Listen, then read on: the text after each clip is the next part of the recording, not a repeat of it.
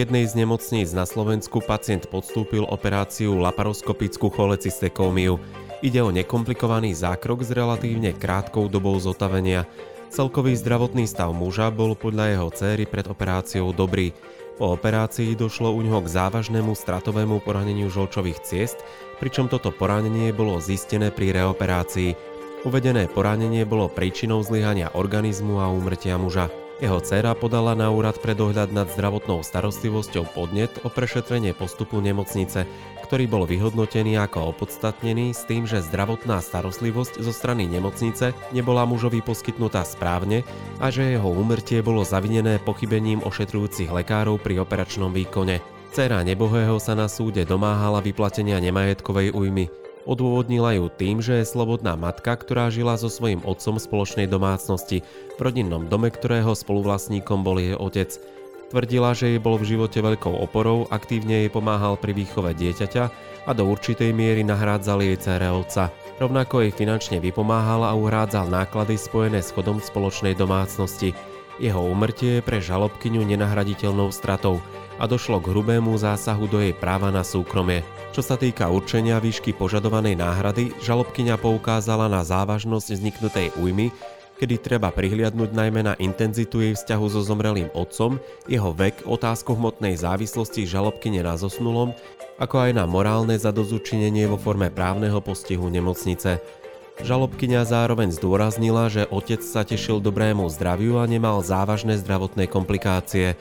Hoci od neho nebola priamo hmotne závislá, bola pre ňu jeho pomoc vítaná, nakoľko je slobodná matka. Požadovaná náhrada by mala predstavovať aj čiastočnú kompenzáciu na zásah do súkromia jej céry, nakoľko aj ona niesla úmrtie svojho starého otca ťažko. Nemocnica, ktorú žalovala, je podľa nej najväčším zdravotníckým zariadením na Slovensku a možno predpokladať, že disponuje dostatočnými odbornými kapacitami na to, aby zdravotnú starostlivosť poskytovala lege artis. Súd prvej inštancie skonštatoval, že súkromie fyzickej osoby, samo o sebe zložené z mnohých zložiek, prejavujúcich sa v privátnej sfére každej fyzickej osoby, zahrňa nepochybne aj rodinný život a možnosť jeho riadneho a nerušeného prežívania. Súd prvej inštancie v rozhodnutí uviedol, že ak medzi fyzickými osobami existujú sociálne, morálne, citové a kultúrne vzťahy, vytvorené v rámci ich súkromného a rodinného života, môže porušením práva na život jednej z nich dôjsť k nepovolenému zásahu do práva na súkromie druhej z týchto osôb. Takýmto protiprávnym zásahom tretej osoby do práva na súkromie, respektíve práva na rodinný život, môže byť ďalšiemu účastníkovi vzťahu spôsobená taká újma, ktorá mu čiastočne alebo úplne bráni naplno naplňať jeho citové potreby. Ak teda dôjde k smrti jedného z členov rodinného vzťahu, pozostalá osoba môže utrpieť citovú újmu vo forme šoku, smutku zo strany blízkej osoby a takisto aj spoločenstva vzťahu s blízkou osobou. Podľa vyjadrenia znalca, ktorý sa prípadom zaoberal, išlo o tzv. polymorbídneho pacienta s vysokým kardiovaskulárnym rizikom. Znalec síce konštatoval aj prítomnosť vysokého operačného rizika, avšak zároveň zdôraznil, že vykonanie operácie žlčníka je aj u takéhoto pacienta možné za predpokladu dodržania bezpečnostných postupov. Konštatoval, že pri operácii neboli dodržané takmer žiadne bezpečné postupy, nedošlo ku konverzii operácie napriek masívnemu krvácaniu.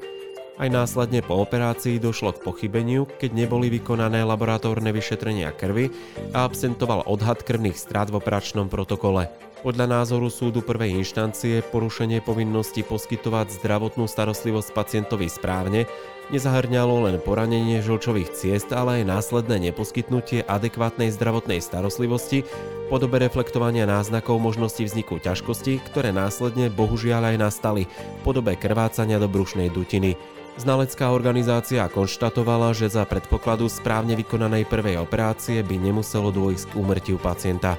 Súd prvej inštancie ustálil, že na smrti otca žalobkyne sa podielali dva spolupôsobiace faktory.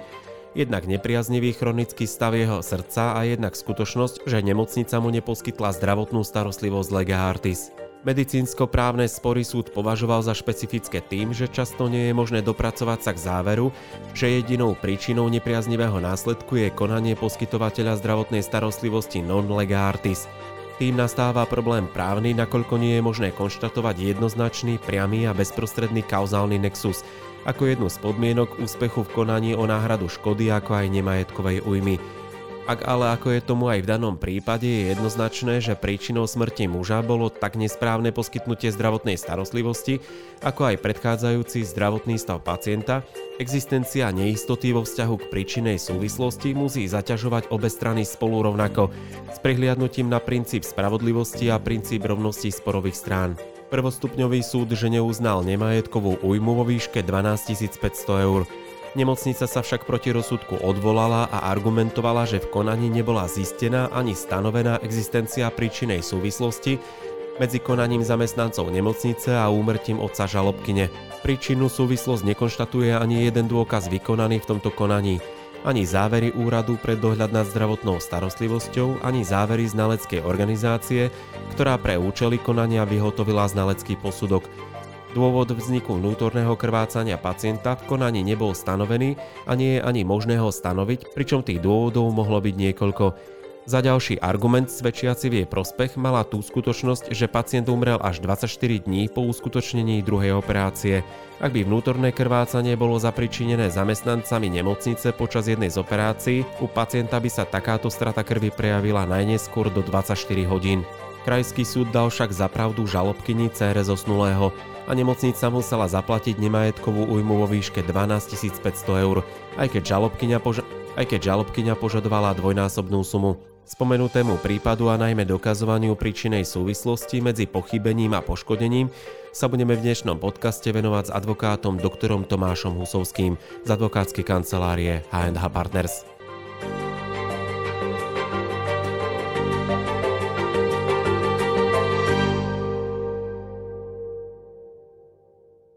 Prípad, o ktorom dnes budeme hovoriť, e, sa týka úmrtia pacienta. Jeho dcera sa obrátila na súd a požadovala nemajetkovú újmu.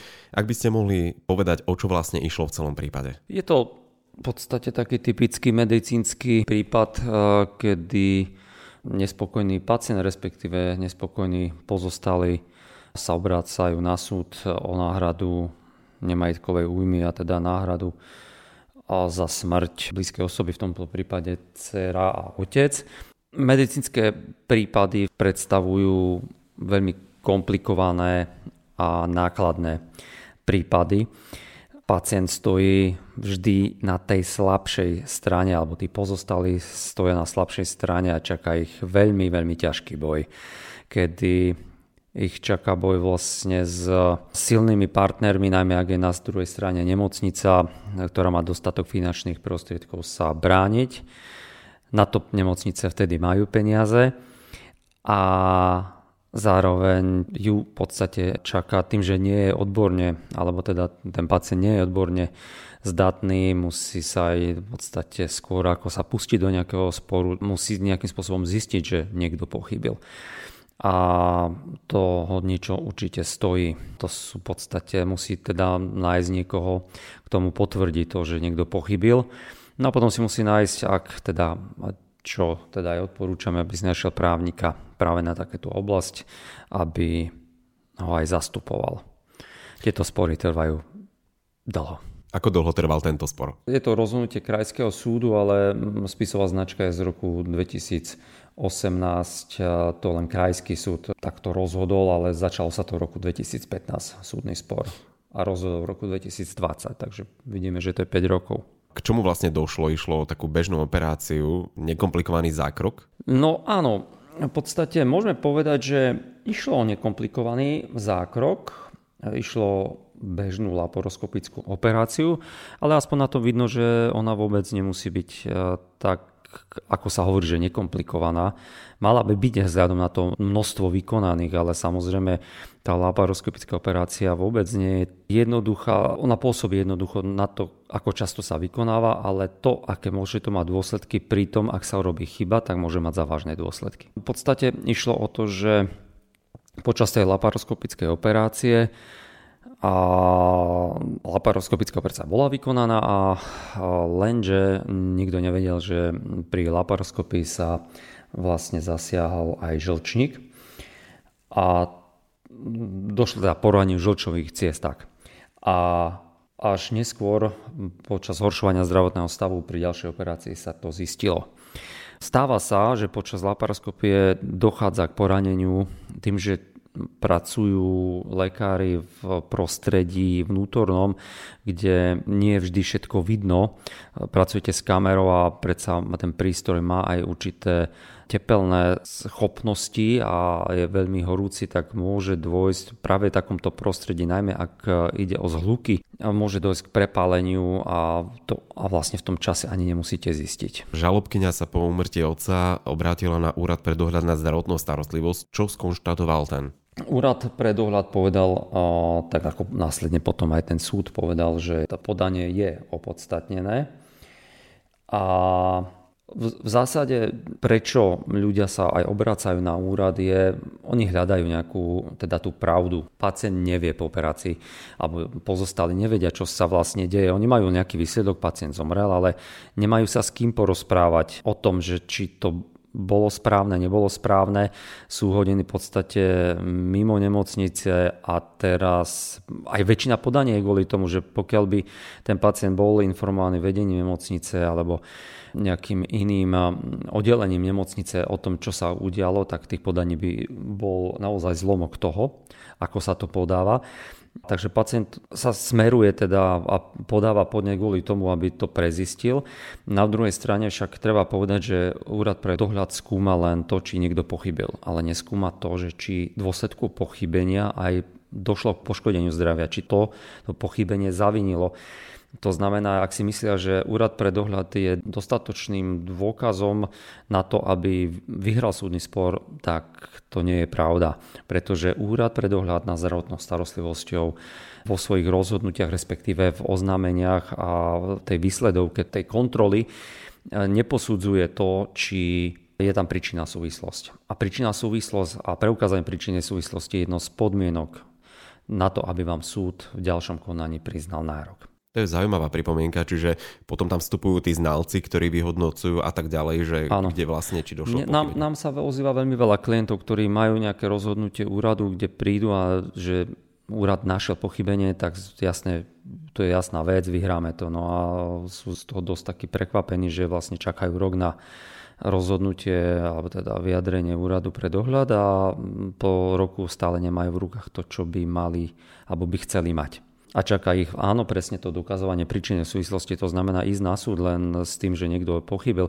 Totiž úrad pre dohľad, e, ak ide o komplikované veci, no dá sa povedať, že vždy môže nájsť nejakú maličkosť, ale tá maličkosť v tom poskytovaní nemala taký vplyv na ten záver. Dotyčná požadovala tú nemajetkovú újmu v finančnej podobe, argumentovala tým, že otec jej bol veľmi blízky, takisto aj jej cére a aký mali vzťah a čo všetko v ňom stratila, čiže ako sa súd vlastne pozrel na tieto jej argumenty? No, tie argumenty v podstate uznal, ono okrem toho, že musíte dokázať postup non lege artis, tú príčinu súvislosť, musíte preukazovať aj to, vy nemôžete to, že vám niekto zomre automaticky aj si uplatniť nárok, musíte preukázať, že k zásahu do vášho práva na ochranu osobnosti došlo. To znamená, že sa vás to nejakým spôsobom dotklo. Väčšinou teda ide o priame rodinné vzťahy, vzťah e, matka, syn, dcera, manželia a musíte preukazovať, že naozaj ste mali tak eh, vynimočný, alebo teda mali ste vzťah a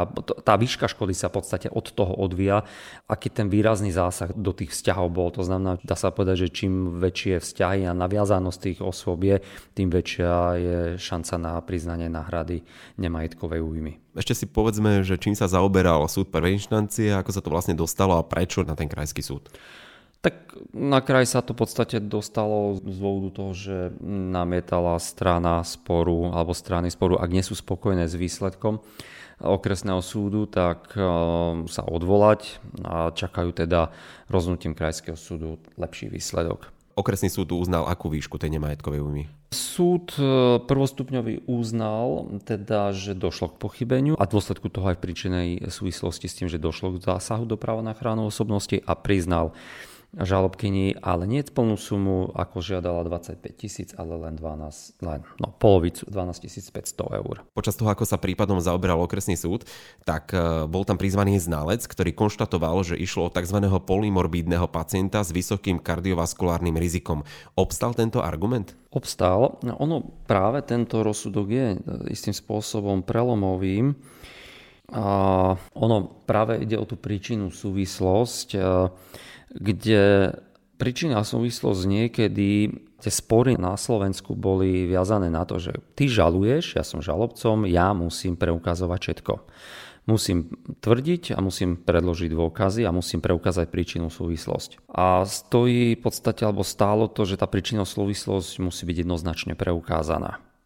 Lenže historicky, alebo teda časom sa ukázalo, že preukázanie 100% príčiny súvislosti, že niečo nejaké konanie vyvolalo aj nejaký následok, je nepriateľné alebo nie je to možné preukázať v niektorých prípadoch jednoznačne.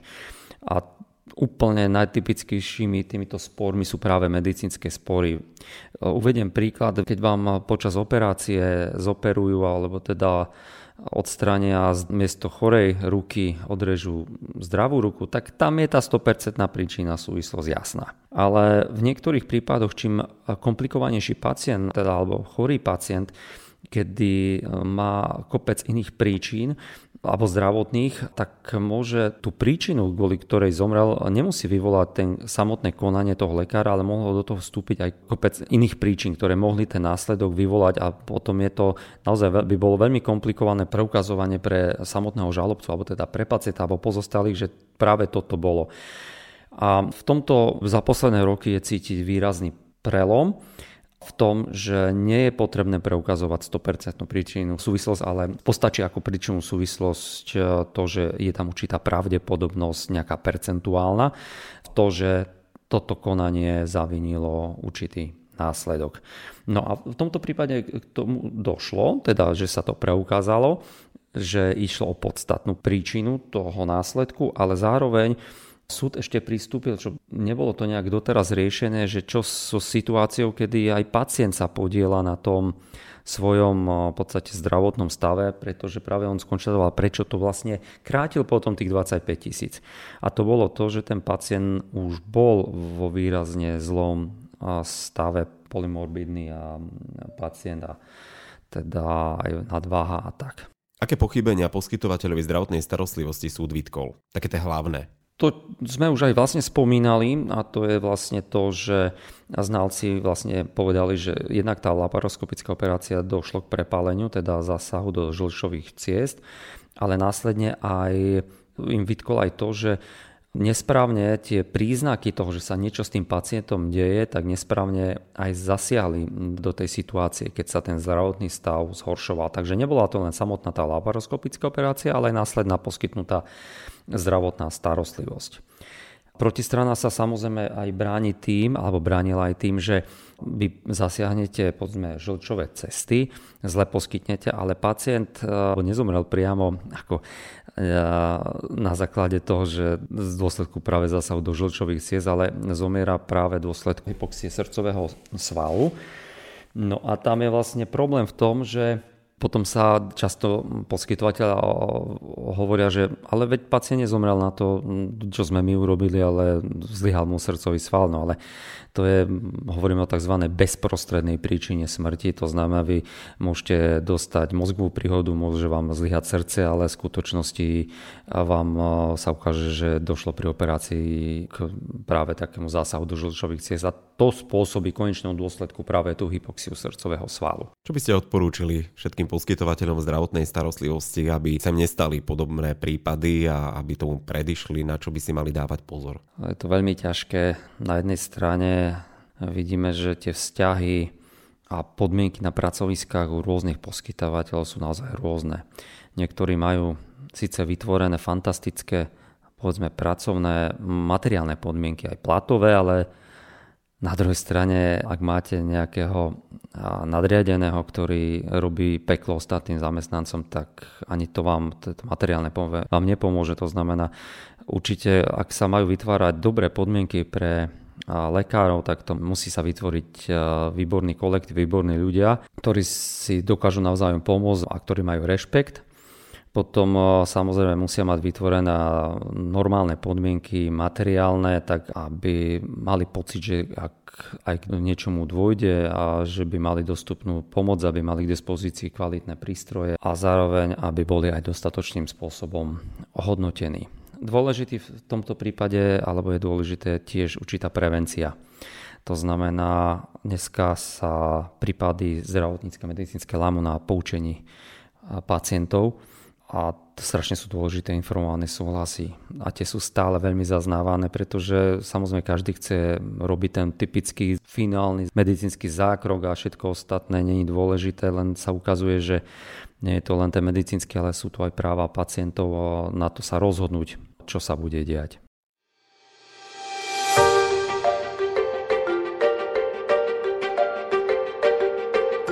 Počúvali ste podcast zo série Súd rozhodol takto.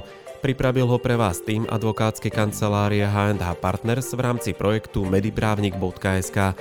Ďalší príbeh zo súdnej siene spolu s poučením pre prax vám ponúkneme o mesiac. Dovtedy môžete každý pondelok počúvať a zdieľať naše podcasty pre lekárov a lekárnikov na rôzne medicínsko-právne témy. Nájdete ich na YouTube kanáli Mediprávnik Podcast, platformách Spotify, Podbean, Apple Podcast a Google Podcast. Majte sa krásne.